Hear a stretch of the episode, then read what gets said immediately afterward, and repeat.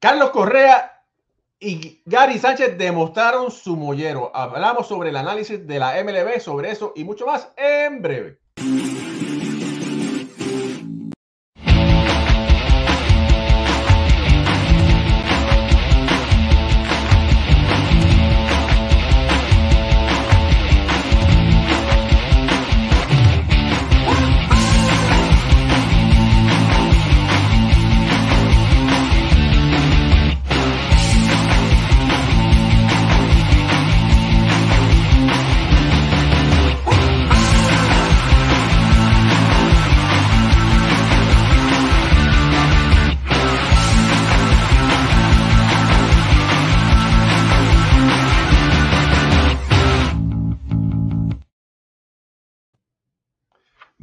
Noches familia del béisbol, bienvenidos a otro programa de béisbol entre amigos por aquí, por béisbol ahora. Suscríbase a nuestro canal, denos like, síganos por todas las redes sociales. Mi nombre es Raúl y Ramos y me acompaña como de costumbre Alfredo Ortiz desde Puerto Rico. Y sí familia, la MLB ya comenzó.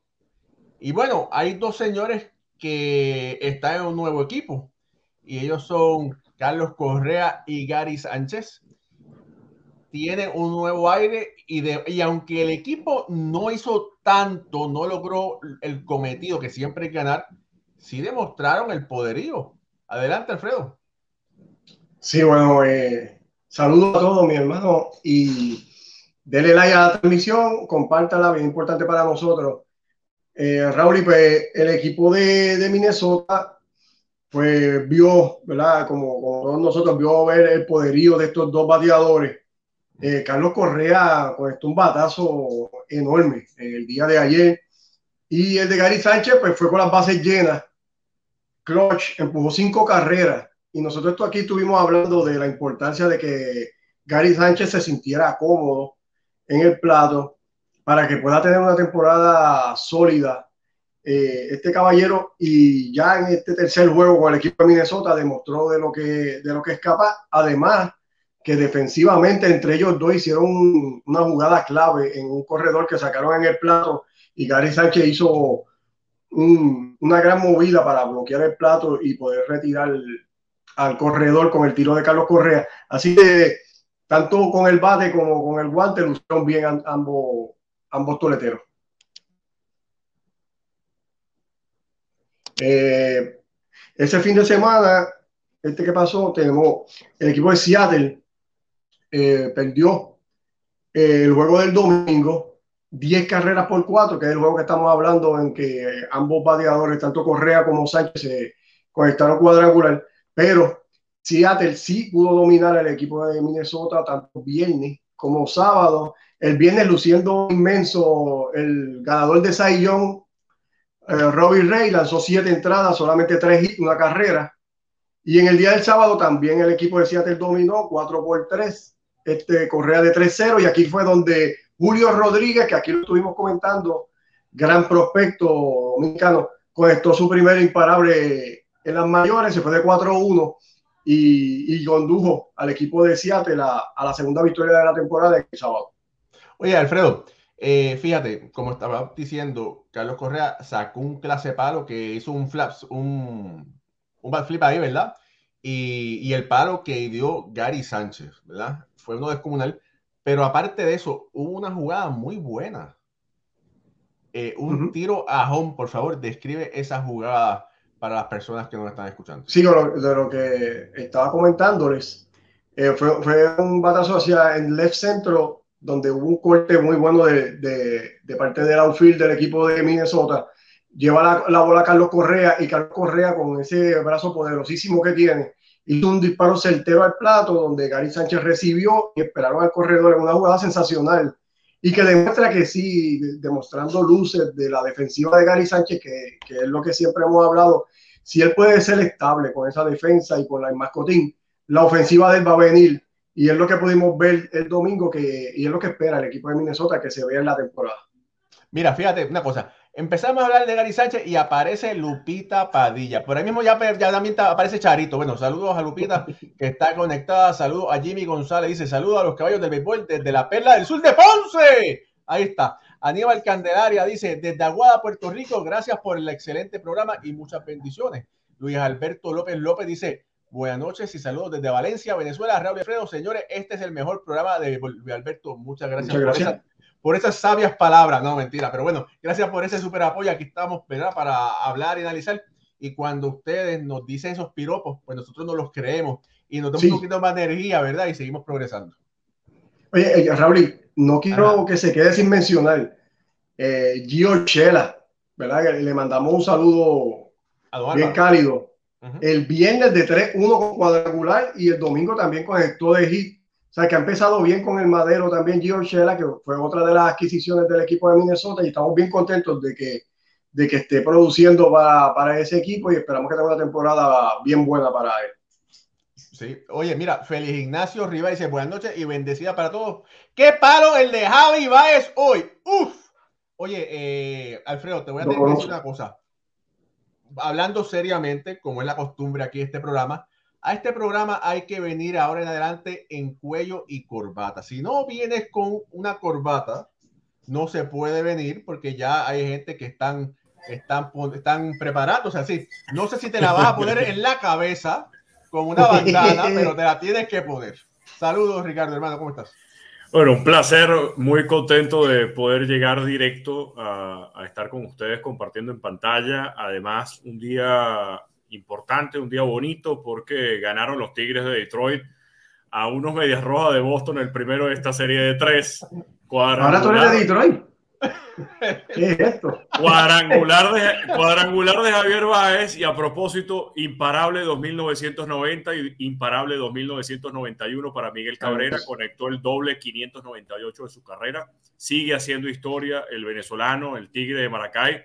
Así que fue un día muy bonito porque además esa transmisión era la que yo estaba llevando para BM Sport. Entonces, parece que, parece que cuando veo un juego completo de los Medias Rojas de Boston, pierden el de ayer no lo vi completo y ganaron. Entonces aquí hay una tendencia que se está formando en la primera parte de la temporada regular. Oye, Ricardo, danos, el placer de describir ese jonronazo de Javier Baez, por favor.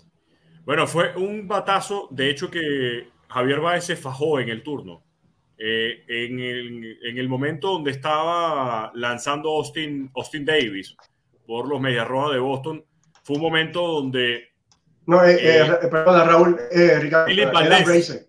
Bracer, Bracer. Bueno, era Bracer, sí. tuve que ver la, la, pronunciación del apellido de Bracer y es Bracer. Póndale, Bracer, sí. Bracer, Bracer. Bracer. Este, lanzando Bracer y de hecho le lanzó varios picheos bajitos de afuera bajitos y adentro, rectas adentro, rectas altas. Y llegó un momento donde una recta que yo pensé que estaba muy fuera de la zona de strike, muy arriba, Javier Báez hizo el, el ajuste rápido para sacar el bate, para conectar con la parte gruesa del madero.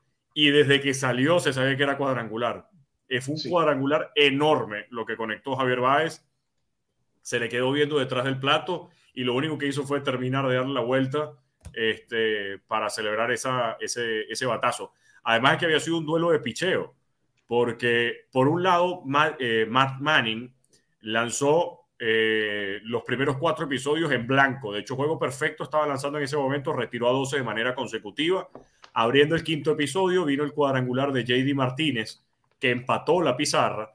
Y luego eh, terminó haciendo los seis innings completos para este derecho de 24 años. Muy buen trabajo. El Michael Waka vino de menos a más porque tuvo algunos problemitas y sobre todo con el comando de los picheos. De hecho, llegó a estar con muchos picheos en los dos primeros, tres primeros episodios. Acomodó el ritmo, logró sacar un buen episodio. El conteo de los picheos fue lo que perjudicó a Michael Waka, por eso lanzó cuatro innings y un tercio.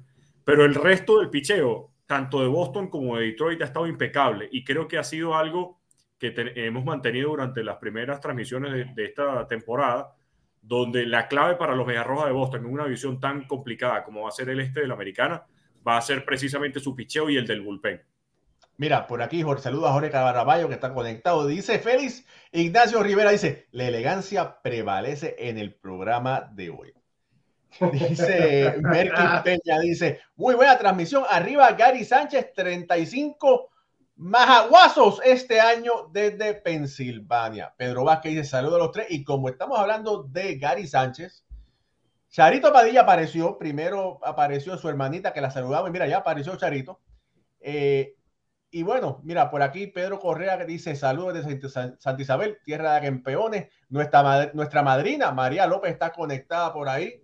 Saludos y bendiciones desde la Pelea del Sur. Nuestro amigo Víctor Manuel Otero también está conectado. De verdad que bueno. Oye, eh, bueno, mira, desde Cuba dice, mis amigos, feliz lunes, bendiciones. Hoy juegan los dos New York. Mira, Rorito de Mayagüez dice saludos desde Mayagüez, pujó el 15 para la calle esta temporada. Vamos a ver. Y Jorge Caraballo dice, Alfredo, ¿cómo ves el picheo de Boston? Pero bueno, para eso, eso hay, hay, ratito ahorita. Eh, mira, ha sido un fin de semana largo muy interesante, ¿verdad? Extremadamente interesante. Hasta este momento solamente hay un equipo que está invicto en las grandes ligas, que se puede decir que es el equipo de Tampa. Eh, vimos una serie Yankees y Boston muy interesante para Ricardo y para mí, no tan interesante para Alfredo. Los Mets lucieron muy bien frente, frente al equipo de, Washington. Eh, vimos debutar a un Bobby Witt con el equipo de Kansas City. Cleveland, eh, demostrando que ellos quieren decir que pueden, están 2 y 2 en lo que va. Houston ganando sin Carlos Correa. Eh, Atlanta está 2 y 2. Eh, de verdad que ha sido un fin de semana largo muy interesante. Alfredo, sin, tocar el tema de Boston, de todo lo que ha sucedido, ¿qué es lo más que te, que te ha impactado o, más que o lo más que te ha sorprendido? Oye, eh, varias cosas. Obviamente, el, comienzo que, ha tenido eh, Matt Olson con el equipo de Atlanta, eso me ha gustado, me ha gustado mucho. Eh, comparado como ha, como ha comenzado Freeman, que ha empezado un poquito frío. Olson va de 14-8 al, comienzo de esta temporada, comparado con Freeman, dos imparables en 12 turnos hasta el momento. vemos ahí algo que podemos podemos comparar y que se pone bien interesante. Eh, también lo que pasó con, el, con los lanzadores de Milwaukee, que aquí hablamos que era una de las rotaciones, quizás el estaba top 3 en toda la grandes ligas y va a ser una clave para este equipo. Fueron a Chicago, no pudieron hacer el trabajo.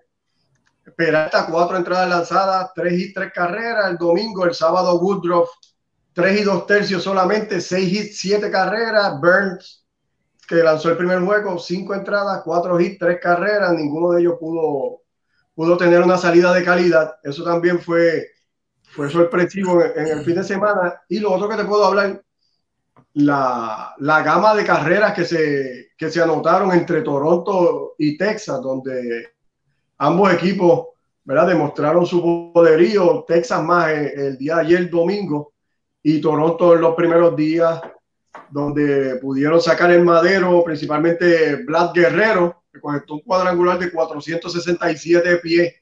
El hombre va de 5 hits en los primeros 11 turnos. Y Cory sigue 17 eh, turnos, 7 imparables. Ha empezado también caliente con el bajo. Yo no sé si, Raúl, yo no sé si ese, yo no sé si eso sea cuadrangular el de Vladimir Guerrero. Todavía están buscándola.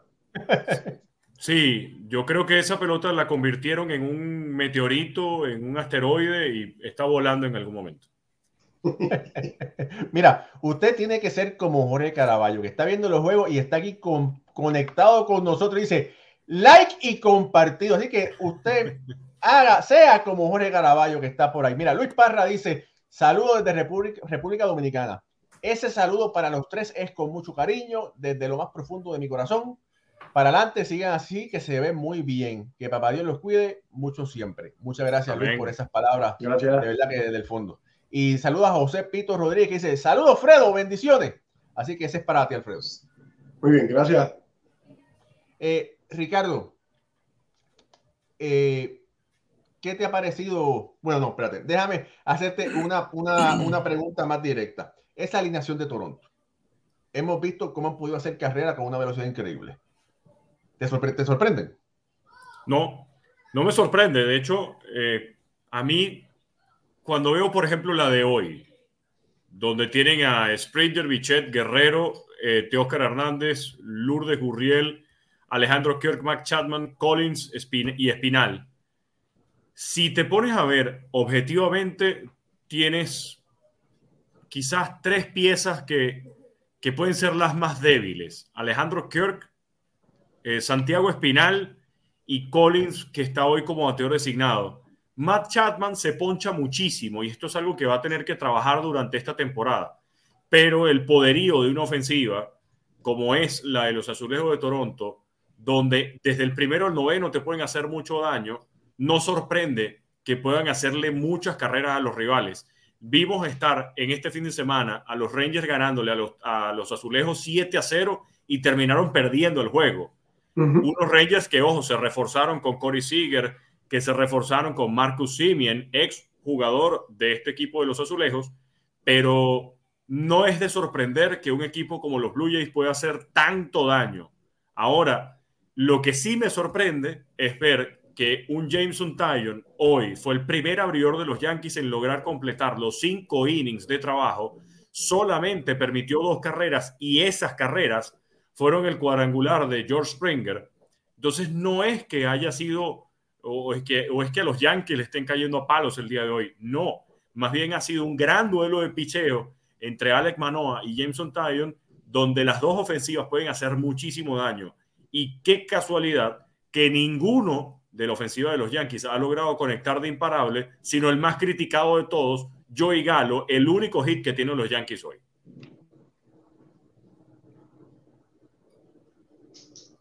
Estás en mute. Que estaba diciendo que, que Galo es un abanico y de verdad que sorprende que sea el único incogible de la, de la noche de hoy. Dice por aquí José Cubre, dice buenas noches Raúl y a todos los Yankees perdiendo, pero ahí vamos. Eh, José Rafael Andrade Duncan dice los azulejos son los favoritos para ganar la división, ¿sí? Eh, eso es así. Y bueno, y la enciclopedia de programa debe estar llegando por ahí en cualquier momento. Posiblemente no sé si es que no haya luz allá en, en el área donde él vive. Veremos a ver.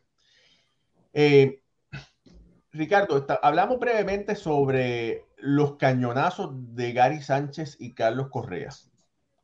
Hemos visto o vimos lo que son capaces de hacer. Pueden cargar el equipo ofensivamente. Sabemos de la deficiencia del pitcher que tiene el equipo de Minnesota. Pero esos dos cañonazos, ¿te, sorprendieron? No, no me sorprendieron. Son eh, dos jugadores con muchísimo fuerza, con muchísima fuerza y con muchísimo poder es más, eh, creo que Gary Sánchez va a tener que buscar no tanto el cuadrangular y buscar más envasarse por, por imparables, por extra bases, porque la diferencia entre el Target Field y el Yankee Stadium es considerable. De hecho, hubo un batazo de Gary Sánchez en este fin de semana donde pareció ser un cuadrangular y terminó siendo un elevado de rutina hacia el jardín izquierdo, que en Yankee Stadium se hubiera ido. Y verlo jugar en otro parque con unas dimensiones diferentes puede, puede más bien frustrarle un poco la temporada porque hubiera podido decir, bueno, yo en jugando con los, con los Yankees hubiera tenido 40 cuadrangulares y aquí en Minnesota tengo 25, tengo 26. Entonces, en vista de que la pelota no va a volar de la misma manera, creo que la oportunidad de oro para Gary Sánchez está en lograr batear mejor hacia contacto y no estar eh, buscando tanta fuerza, tanta distancia en sus batazos. Familia, hay que, hay que tener algo pendiente. La temporada solamente está comenzando. Apenas los equipos han jugado cuatro juegos. Eh, y José, mira, a José le está picando, le está picando todo. Tienes tres. Mira, dice, dice José Cure. Para mí, lo deben cambiar a Hicks. No produce, es un vestido de pelotero y para mí está sobrevalorado. Bueno, vamos a esperar, vamos a darle un chance, ¿verdad? Vamos a ver qué es lo que pasa en los próximos 10 juegos. Pero la cosa no, eh, yo, me parece que deben darle un chance más coincido, coincido con que está sobrevalorado, eso sí. O sea, coincido en que fue un error la extensión que le dieron los Yankees a Aaron Hicks, sobre todo por la cantidad de dinero que le dieron. Ahora, eh, sabemos que Aaron Hicks en el center field es un general. Eh, la defensa nadie se lo critica. El problema ha sido su bateo. Se envasa mucho por boletos, pero falta ese, ese contacto con la pelota para, para hacer más completo como bateador. A mí, a mí me parece que ha tenido mala suerte, se ha lesionado. Si no se hubiese lesionado, debería haber, haber producido. Si debería haber producido, el contrato no estaba tan malo. Pero al estar lesionado tantas veces es el problema que ha tenido ese contrato. Eh, Alfredo, Houston ganó tres juegos, perdió uno. Parece el, el novato que está tomando la posición de Carlos Correa, hasta la sacó del parque. Parece que en este momento Houston no está extrañando a Carlos Correa. Bueno, como tú estabas hablando. Estamos todavía comenzando esto. Pero sí, Houston ha empezado jugando muy bien. Eh, se aprovecharon este fin de semana de un equipo de los angelinos que tiene muchas deficiencias, un equipo bien inconsistente, y pudieron, pudieron llevarse a tres de los cuatro partidos. Eh, y como estás comentando, sí, eh, está luciendo bien ese campo corto dominicano, Peña.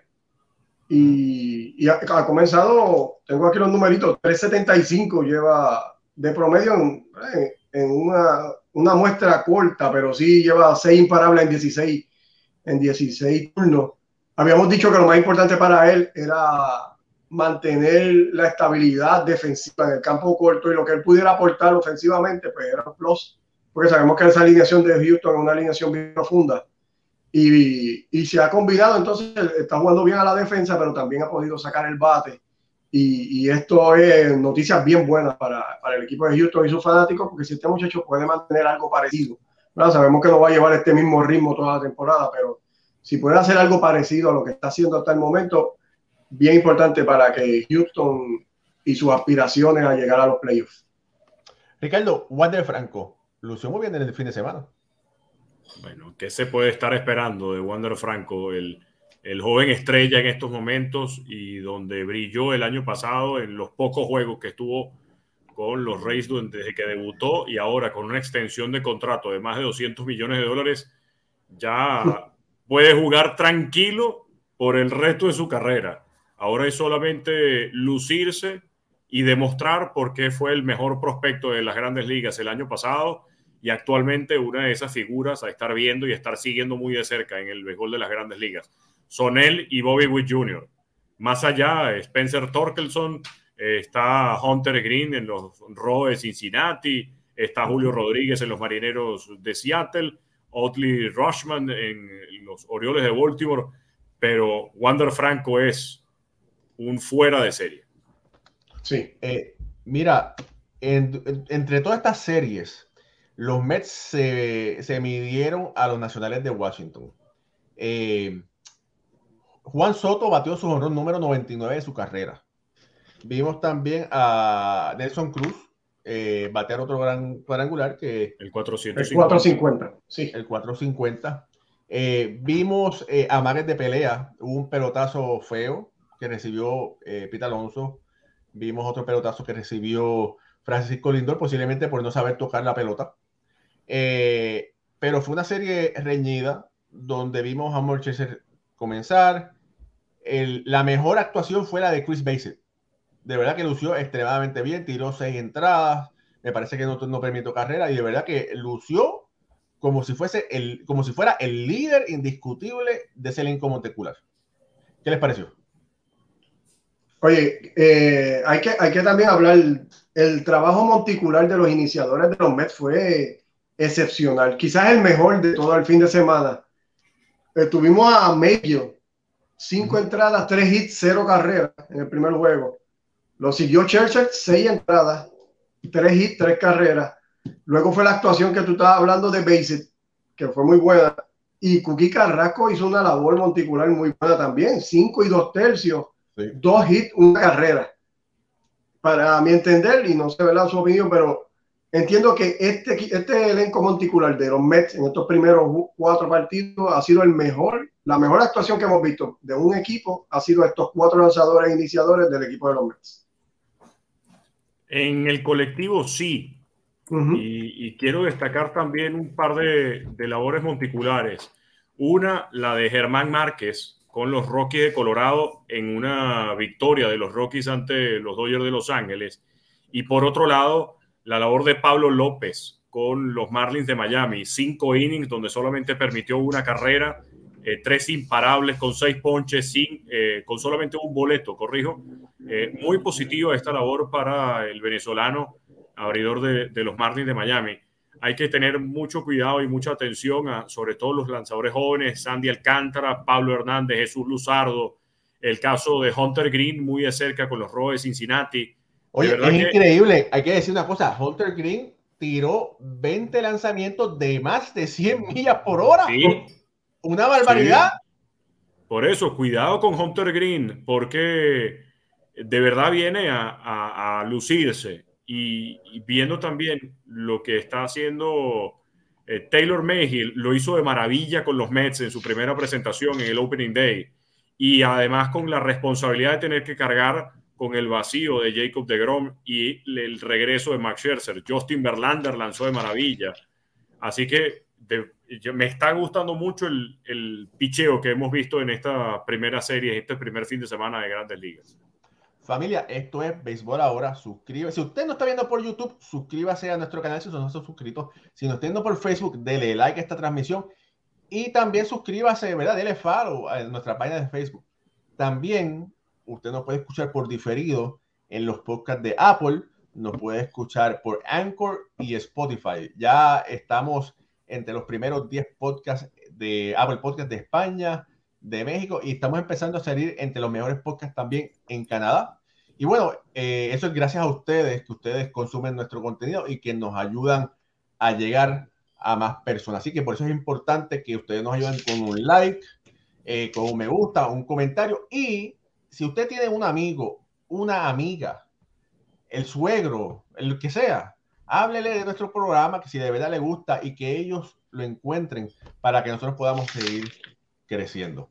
Mira, quería decir una cosa, eh, que Ricardo, tú eres muy rápido y me saltaste de los meses, pero quería decir que Boxer se ve la, influencia de Boxer Walter en ese banco de los Mets. Me parece que están jugando eh, están jugando mucho mejor, pero me parece que el peso de Walter se ve que como que los jugadores están con eh, paso firme. Sí, y, al mismo tiempo, los Mets empezaron con un fin de semana complicado, porque el pelotazo a Pete Alonso, seguido o más bien acompañado de otros dos antes, al día siguiente le dan el pelotazo a Francisco Lindor, ambos el de Lindor y el de Alonso en la cabeza, en la cara. También el pelotazo que le dan a Starling Marte. Y Porsche Walter mostró, yo creo que mucha actitud. Yo creo que esto no hubiera pasado de la misma manera con, con Luis Rojas. Y eso que el año pasado vimos varios, varios episodios al principio de la temporada, no era el caso de los Nacionales contra los Mets, sino fue el caso de los Marlins contra los Mets de pelotazos empezando la campaña. Boxer Walker, menos mal que volvió otra vez al béisbol. Si alguien tenía que estar de regreso como manager en un equipo de grandes ligas era Boxer Walter y coincido completamente contigo, Raúl. Se ven unos Mets diferentes, se ven unos Mets con, con más actitud, se ven unos Mets que creo que se están creyendo que pueden ganar eh, y que pueden competirle a unos Bravos de Atlanta que pueden competirle a unos Phillies de Filadelfia y que no están queriendo rendirse de una vez. Ojo, también hay que reconocer el trabajo que está haciendo Steve Cohen como dueño de los Mets. Entonces ha sido un esfuerzo en conjunto que le están dando en estas primeras impresiones de verdad un aire distinto a los Mets de Nueva York. Y además unos aires necesitados, porque los fanáticos de los Mets querían un cambio radical y aquí lo están viendo. Oye, eh, mira, por ahí saludo a Ed Panas, posiblemente el mejor pintor puertorriqueño de peloteros que hay en este momento, que está conectado. Dice, saludos a todos, ¿cómo están jugando mis Orioles? Por favor, no contesten. Bueno, te voy a decir que los Orioles ganaron hoy y derrotaron a los cerveceros 2 por 0. Interesante el caso es que eh, Cedric Mullins, que hizo el 30 a 30 el año pasado, eh, empujó de las dos carreras del partido, recibió este año, antes del juego, recibió su bate de plata. Eh, y el boricua Jorge López fue el que salvó el juego. Me dijeron, eh, mis amistades de los Orioles me dijeron que aparentemente le va a estar dando ese rol a Jorge López. Y bueno, salvó el primero para los Orioles de Baltimore. quería también decir algo, quería otro tema importante, ¿verdad? Otro tema importante. Aaron George. Aaron George eh, le dijo que no a los Yankees. Y cuando digo que le dijo que no, es que aparente y alegadamente los Yankees hicieron lo posible para firmar a Aaron George. Le ofrecieron eh, el contrato mayor por año que a cualquier otro pelotero de la, organización, por encima de lo que le habían pagado a Alex Rodríguez. Eh, se rumora que era un contrato, y Ricardo me corría si no es correcto, era alrededor de 30 millones y medio de dólares por año. Eh, y le dijo que no, parece que lo encontró poco dinero. Se estima que era sobre 200 millones de dólares un pelotero que tiene eh, más de 30 años. Adelante, Ricardo.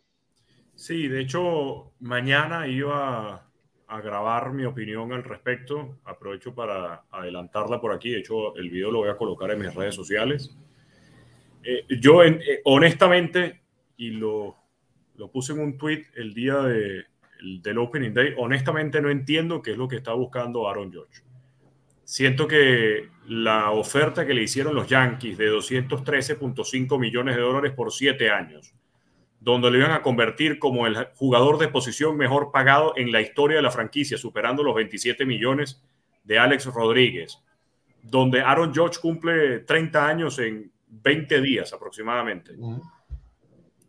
Yo no sé qué está buscando, sinceramente. Un jugador que durante las seis primeras temporadas que ha tenido en grandes ligas, vamos a decir cinco, porque su temporada debut fue de unos 20 juegos más o menos, de esas cinco temporadas solamente ha podido conectar más de 30 cuadrangulares en dos de ellas. De esas cinco temporadas solamente ha podido jugar sano una temporada completa eh, en dos de ellas. Eh, ha visto constantes lesiones en el oblicuo, en el pectoral, en la pantorrilla, en el tendón de la corva. Vaya usted a saber en dónde no ha tenido lesiones Aaron George. Cuando ya tú tienes esta edad, cuando ya tú eh, estás constantemente con alguna lesión, tú no puedes estar aspirando a un contrato de 10 años. Es más, yo creo que hasta 8 años es demasiado para un pelotero donde va a estar jugando en los jardines. No es un jugador rápido, no es un jugador atlético, eh, es un jugador que tiene un muy buen brazo, que tiene una muy buena lectura de los batazos pero no es ese jardinero eh, atlético, no es un Jackie Bradley Jr., no es un Mookie Betts, no es ni siquiera un Mike Trout. No. Vas a rechazar, vas a rechazar los 213 millones de dólares que te garantizan estar con los Yankees por los próximos siete años más de tu carrera, porque ya estás en este.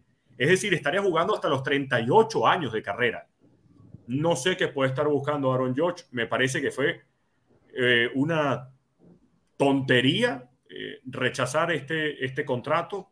Creo que la oferta fue bastante justa, bastante buena y creo, a lo mejor me estoy equivocando, pero creo que el problema de Aaron George, que dijo que no a esa oferta, no fue la oferta como tal, sino fue al conglomerado donde se incluía el salario de este año. Acuérdense que Aaron George está en su último año de arbitraje salarial. Los Yankees estaban dispuestos a darle 17 millones, él estaba buscando 21. A lo mejor por negociar algo completo y dentro de esa, eh, dentro de ese panorama, hubo algo del salario de este año que a Aaron George no le gustó y por eso dijo, entonces vamos al final de la temporada y cuando sea gente libre negociamos pero es un riesgo que está corriendo Aaron George de irse al final de la temporada sabiendo que muchas cosas pueden pasar de aquí al 5 de octubre. Se puede lesionar, puede no tener números muy buenos y esto más bien va a servir como excusa para los Yankees de Nueva York de decir, si ya te ofrecimos 213.5 millones de dólares, no los quisiste y no tuviste unos buenos números, ahora te damos menos. De verdad, no sé qué está buscando Aaron George. Creo que se equivocó y ya lo veremos entonces al final de la temporada si logra eh, no pactar un acuerdo antes de las audiencias del arbitraje salarial que son para el mes de junio o julio tentativamente según el cronograma de grandes ligas donde en ese momento podrá acordar el salario de este año pero sí, extensión de contrato será al final de la campaña cuando ya sea gente libre y no solamente podrá negociar con los Yankees, podrá negociar con los otros 29 equipos si le provoca. Mira, por aquí Jorge Carabello dice, mi amigo Ricardo, lo que está buscando es lo que está dejando de pagarle los años, en los pasados años y se ha, aprovechado de él. Es el mejor marketing y si te equivocas, por primera vez, en mi opinión. Mira, eh, George no ha producido como debería haber producido porque ha estado lesionado mucho tiempo. Eh, quizás básicamente la mitad de, su carrera ha estado lesionado. Eh, pero bueno, para mí fue sorpresivo de que no aceptara. Alfredo, por favor, comentarios con sobre ese sí, Definitivamente Josh es la cara del equipo de los Yankees y, y, eso hay que aceptarlo. Coincido con los comentarios de Ricardo. E, era un buen momento para, para tomar esa oferta. Era buen dinero la edad que tiene, creo que le fue justo lo que le estaban ofreciendo. Y, y, si tú quieres realmente quedarte en esta organización donde, donde él se ha desarrollado completamente, eh, hubiera cogido e, esa oferta y, y, casi concluir su carrera como pelotero en, en, el uniforme del equipo de Nueva York, como, como entiendo yo que, que, él quiere hacerlo y lo ha dejado, lo ha expresado en, en muchas ocasiones. Así que no sé dónde va a llevar esto. Vamos a esperar al final de la, de la campaña, qué pasa con George, su salud y qué temporada él pueda tener para ver entonces dónde ambos, tanto el equipo como él, se pueden encontrar en una negociación, porque sí, sí es bueno para el béisbol de que Aaron George se quede con el equipo de los Yankees. Mira, lo único que yo puedo pensar es que el Aaron George es de California, que quiera jugar en California. Si tú quieres jugar allá, es otra cosa, ¿verdad? Eh, dice, eh, me han dicho que su equipo favorito era los Gigantes de San Francisco y su jugador favorito era Richard Aurelia. So, en, California hay, hay varios equipos, están los San Francisco, están los Dodgers, están los, los Angelinos, como se le conoce, está Oakland, ¿verdad? Eh, hay que ver si de verdad George quiere permanecer en Nueva York o quiere ir para California.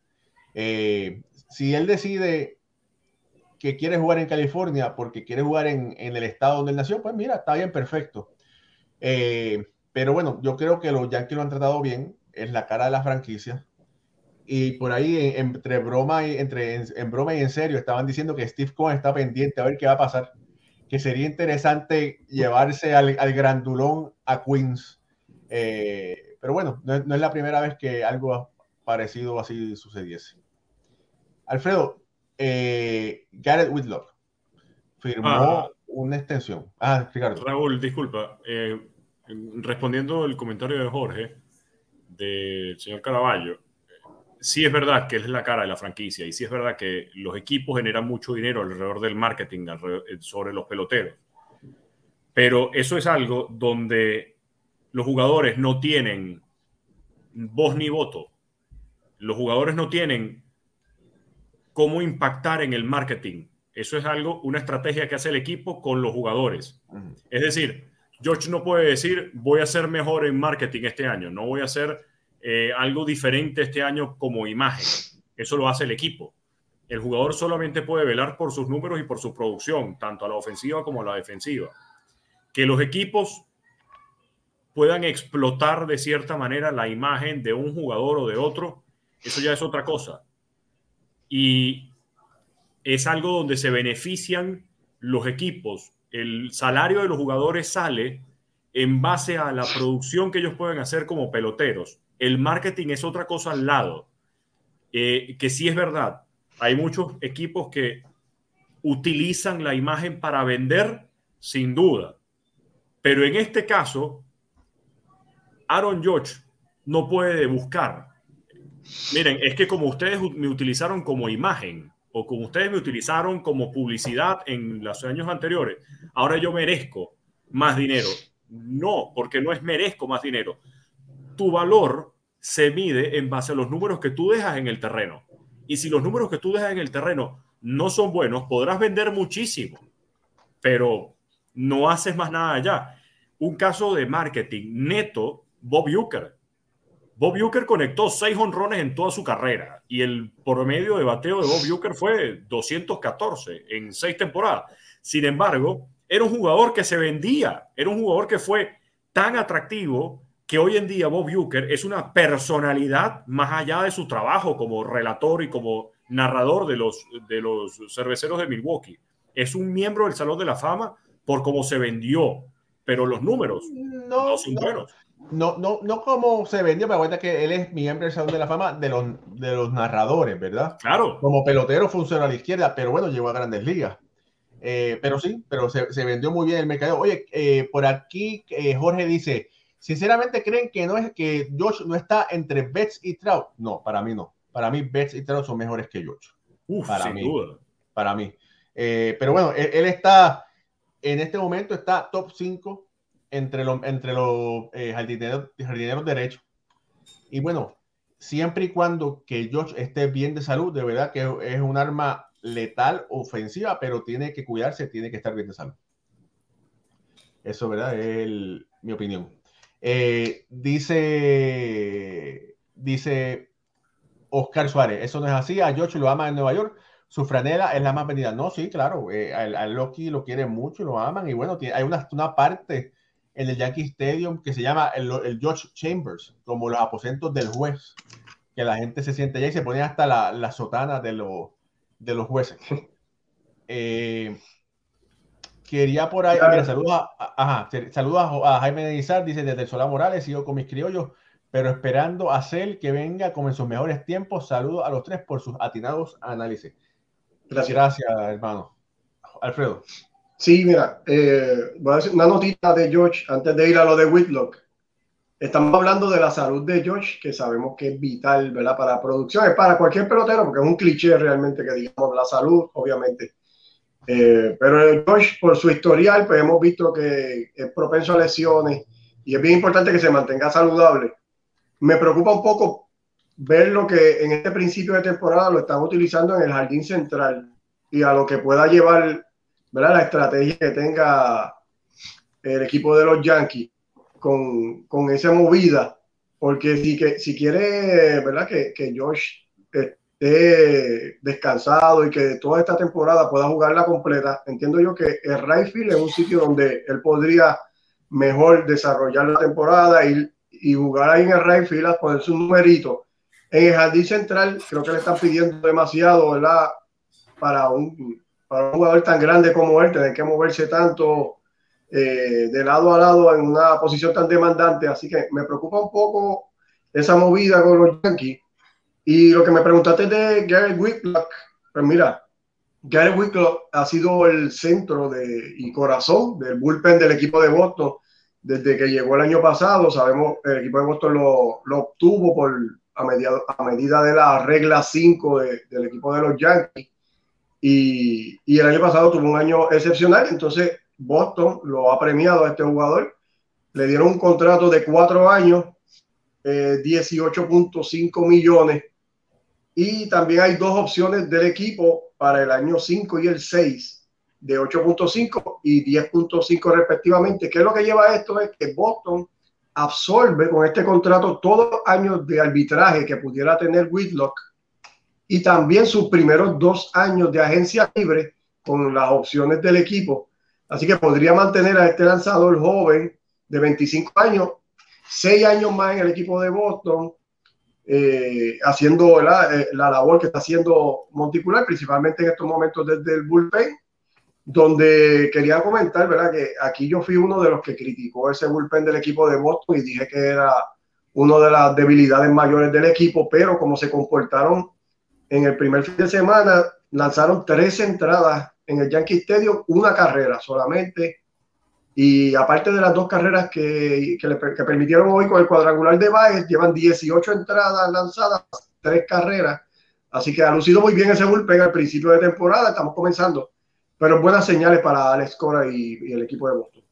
Mira, por aquí Eduardo Chávez dice: Los Yankees sueñan con ver a Juan Soto en sus jardines. Hermano, los 30 equipos, vamos a decir, el resto de los 21 equipos sueñan con ver a Juan Soto en los jardines. Pero salió una noticia hoy que los dueños de los nacionales están haciendo lo posible para vender el equipo. Y sería detrimental que el equipo de los nacionales pueda mantener a Juan Soto para ese comprador, ¿verdad? porque esa es una gran superestrella, posiblemente eh, entre los mejores tres jugadores del béisbol, y de verdad que es importante que Juan Soto pueda estar en ese equipo si hay un comprador para ese equipo. Ricardo. Bueno, eh, yo no, ya va. Imaginarme eh, primero a, a los nacionales siendo vendidos, ok, puede ser una posibilidad, pero imaginar a Juan Soto eh, saliendo de los nacionales de Washington, producto de la venta del equipo, lo que me recuerda es un caso similar al de Giancarlo Stanton y los Marlins de Miami. No voy a poder absorber la nómina de este pelotero. Siendo nuevo dueño del equipo, la idea sería en tal caso tener la organización en números verdes e ir creciendo poco a poco y tener que absorber o tener que darle un gran contrato a este pelotero cuando recién acabo de comprar la organización, yo creo que financieramente tiene algo de sentido salir de, Juan Soto. No creo que esto llegue a pasar. Lo que pasa es que muchas vueltas puede dar la vida y, y amanecerá y veremos más adelante, pero algo debe saber Juan Soto sobre esto sobre el futuro de la organización y sobre qué es lo que está pasando alrededor de los nacionales de Washington, que cuando le hicieron la oferta de los 350 millones de dólares y dijo que no, sino esperar a que fuera agente, libre, algo debe saber Juan Soto y, por algo habrá dicho que no a esa oferta. Que ojo, a mí me pareció que hizo lo correcto. Bueno, parece que él tiene a, la gente más odiado del béisbol, tiene a Scott Boras y de verdad, y hay muchas cosas le salen muy bien a Scott Bora, otras cosas no le salen tan bien. Miren el caso de Michael Conforto, que todavía sigue desempleado en este momento cuando la temporada eh, ha comenzado. Así que bueno, hay que esperar y hay que ver. Mira, dice Jorge Caraballo, dice, les voy a hacer el caso de George este año en comparación con Betts y Trout. Pendiente. Está bien, Jorge, dale. Vamos, vamos a bregar con eso. Oiga, otra cosa increíble e interesante fue que en Japón un lanzador de apenas 20 años tiró un juego perfecto donde polchó a 19 bateadores. ¿Qué tú te crees eso? Alfred. Y 13 fueron de manera consecutiva. Oh, sí. Rocky Sasaki es el nombre de este joven, como tú dices, 20 años, segundo año en la, en la Liga Profesional de Japón. Eh, e, este juego perfecto es el primero en esta liga desde el 18 de mayo del 94. Y como dice Ricardo, de los 19, 13 fueron de manera consecutiva. Es el no el número 94 en la Liga de Japón. Este joven eh, el año pasado tuvo una efectividad 1.84, 87 ponches, solamente 19 bases por bola. Y es una gran promesa para, para la Liga de Japón. Y obviamente ya los scouts están chequeando a este, a este jovencito para que en algún futuro no muy lejano pueda estar en la Grandes Liga. Bueno, eh, tiene que tener, eh, Ricardo, y corrígeme, eh, tiene que tener siete años para ser agente libre en Japón para poder probar la Grandes Ligas o a menos que vaya un que el equipo lo postee, ¿verdad? Y que los equipos ofrezcan por él. Sí, de hecho funciona no tan parecido como como el proceso de firmas internacionales que tienes para América Latina, las firmas que antes se conocían como Julio 2 y que para este año empezaron desde el 15 de enero hasta el 15 de diciembre. Pero sí, eh, el sistema de la liga japonesa restringe mucho a los, a los jugadores. Creo que en muchos casos es muy positivo para ellos porque agarran mucha madurez en el béisbol japonés y, y consiguen la experiencia y no llegar tan frescos a grandes ligas o tan jojotos como pajarito en grama. Pero sin lugar a dudas, cuando llega alguien y empieza a relucir en el béisbol de las grandes ligas, por ejemplo, el caso de Ichiro Suzuki, nos hubiera gustado ver mucho más a Ichiro Suzuki en el béisbol eh, de Estados Unidos porque no tuvo tanto tiempo, ojo, jugó hasta los 41 años y 42, pero si no hubiera tenido esos 7 años, esos 8 años en la liga japonesa, los números de Ichiro Suzuki hubieran sido aún más grandes de los que ya de por sí tiene y son dignos además de Salón de la Fama. Son pocos cómo se va manejando el béisbol internacional y por eso eh, vamos a tener que esperar unos años más para ver a este lanzador en grandes ligas. Oye, ojo, los Yankees están abajo 3 por 0, pero hay dos hombres en base y Josh Donaldson al bate, que pudiera muy bien empatar este partido y poner la cosa interesante para los Yankees de Nueva York. Oye, y, en otra nota, Tian Walker salió después de dos entradas en el juego de los Mets, donde los Mets están ganando cuatro carreras por una en la octava entrada. Y dice Jorge Caraballo, dice, estos programas los deben hacer interactivos. Macho, oye, Jorge está ready para, está ahí para, mira, para hacerle así a Ricardo. Sí. Eso me gusta, entre Yankees. Oye, te peleas entre Yankees, me gusta. Ah, sí, ah, pero descarado. Saludos a Jorge, te queremos. Cuando te conviene. Eh, Oye, otro que empezó caliente con el bate fue José Ramírez, eh, que hablamos de la extensión que le dio el equipo de Cleveland. En la primer fin de semana, 6 hits en 16 turnos, un home run, 5 carreras remolcadas. En esa serie también pudimos ver a Bobby Witt Jr., eh, el gran prospecto del béisbol. Eh, ha comenzado un poco frío, pero este joven tiene todas las herramientas para lucir bien. Va a dos hits en los primeros 16 turnos esperan cosas buenas de este equipo de Kansas City, de, este jovencito, y esperamos verlo lucir bien el resto de la temporada. Oye, también hay que decir que ya seleccionaron los jugadores de la semana, ¿verdad? Y el honor recae en Alex Bregman de los Houston de Astros por la Liga Americana. Batió 6 hits en 14 oportunidades. Eh, en dos partidos. Y para el Nacional fue Nolan Arenado, que en dos oportunidades batió 6 hits con cuatro carreras anotadas, tres dobles, dos cuadrangulares, siete carreras empujadas, una eslumen de 1250. De verdad que bueno, esos son los ganadores del primer eh, jugador de la semana de las Grandes Ligas. Alex Breckman y Nolan Arenado. Eh, ¿Qué se nos queda, Ricardo y Alfredo? ¿Se nos queda algo? Yo creo que ha sido un, resumen bastante completo de lo que ha pasado en los últimos cinco días en las Grandes Ligas. Sí, bueno, eh, sí, no, definitivamente todo bien interesante. No hemos hablado mucho de la serie de Boston y Yankees, ¿verdad? Eh, la tocamos por encimita. Eh, una serie bien interesante. se, caracterizó la serie por gran picheo. los Yankees, pues, como sabemos, dominaron la serie dos juegos por uno. Boston pudo sacar el juego, el juego de ayer, cuatro carreras por tres.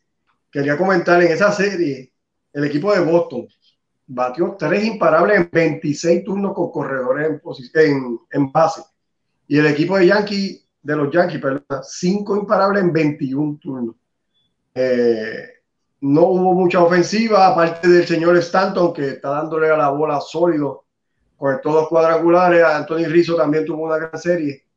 Eh, pero todavía faltan 16 partidos entre estos dos equipos, así que esperamos ver tremendo juego y y a ver qué puede hacer el equipo de Boston contra Nueva York.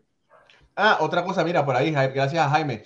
Elliot Ramos finalmente debutó con los gigantes de San Francisco.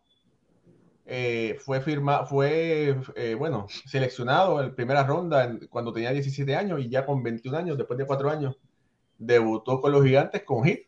Así que bueno, esperemos que Elliot Ramos sea uno de los, eh, no, no, no, puedo decir que una de las estrellas boricuas, sino que, que se convierte en una estrella latinoamericana, ¿verdad? Ya que eh, todos somos hermanos. Quiero decirle a todos que la cara que están viendo ahora de Ricardo es porque Donaldson acaba de batear para doble play y cerró la entrada. Eh, un abrazo, mi hermano. Saludos a Jorge Caraballo también. La, la, verdad que, la verdad es que estaba leyendo Twitter, no estaba pendiente del juego, pero, pero gracias por la información. Nada, mi hermano, te, eso, con la mejor intención. Eh, sin duda alguna. Eh, hoy en día, una contra ti, otra contra mí. Esto es pelea de hermanos. Todo, todo, está en orden. Exactamente. bueno, familia, de verdad que ha sido otro gran programa. Eh, gracias, Ricardo, por, por, venir y estar con nosotros. Gracias, Alfredo, lo mismo. Así que, Alfredo, si no es mucha molestia, despide el programa, por favor. Sí, bueno, a nombre de Ricardo Gibón, mi hermano, Raúl y Ramos, el jefe, Alfredo Ortiz desde acá de Puerto Rico. Gracias a todos, que tengan muy buenas noches y los vemos de nuevo en el próximo programa de Béisbol entre amigos. Gracias.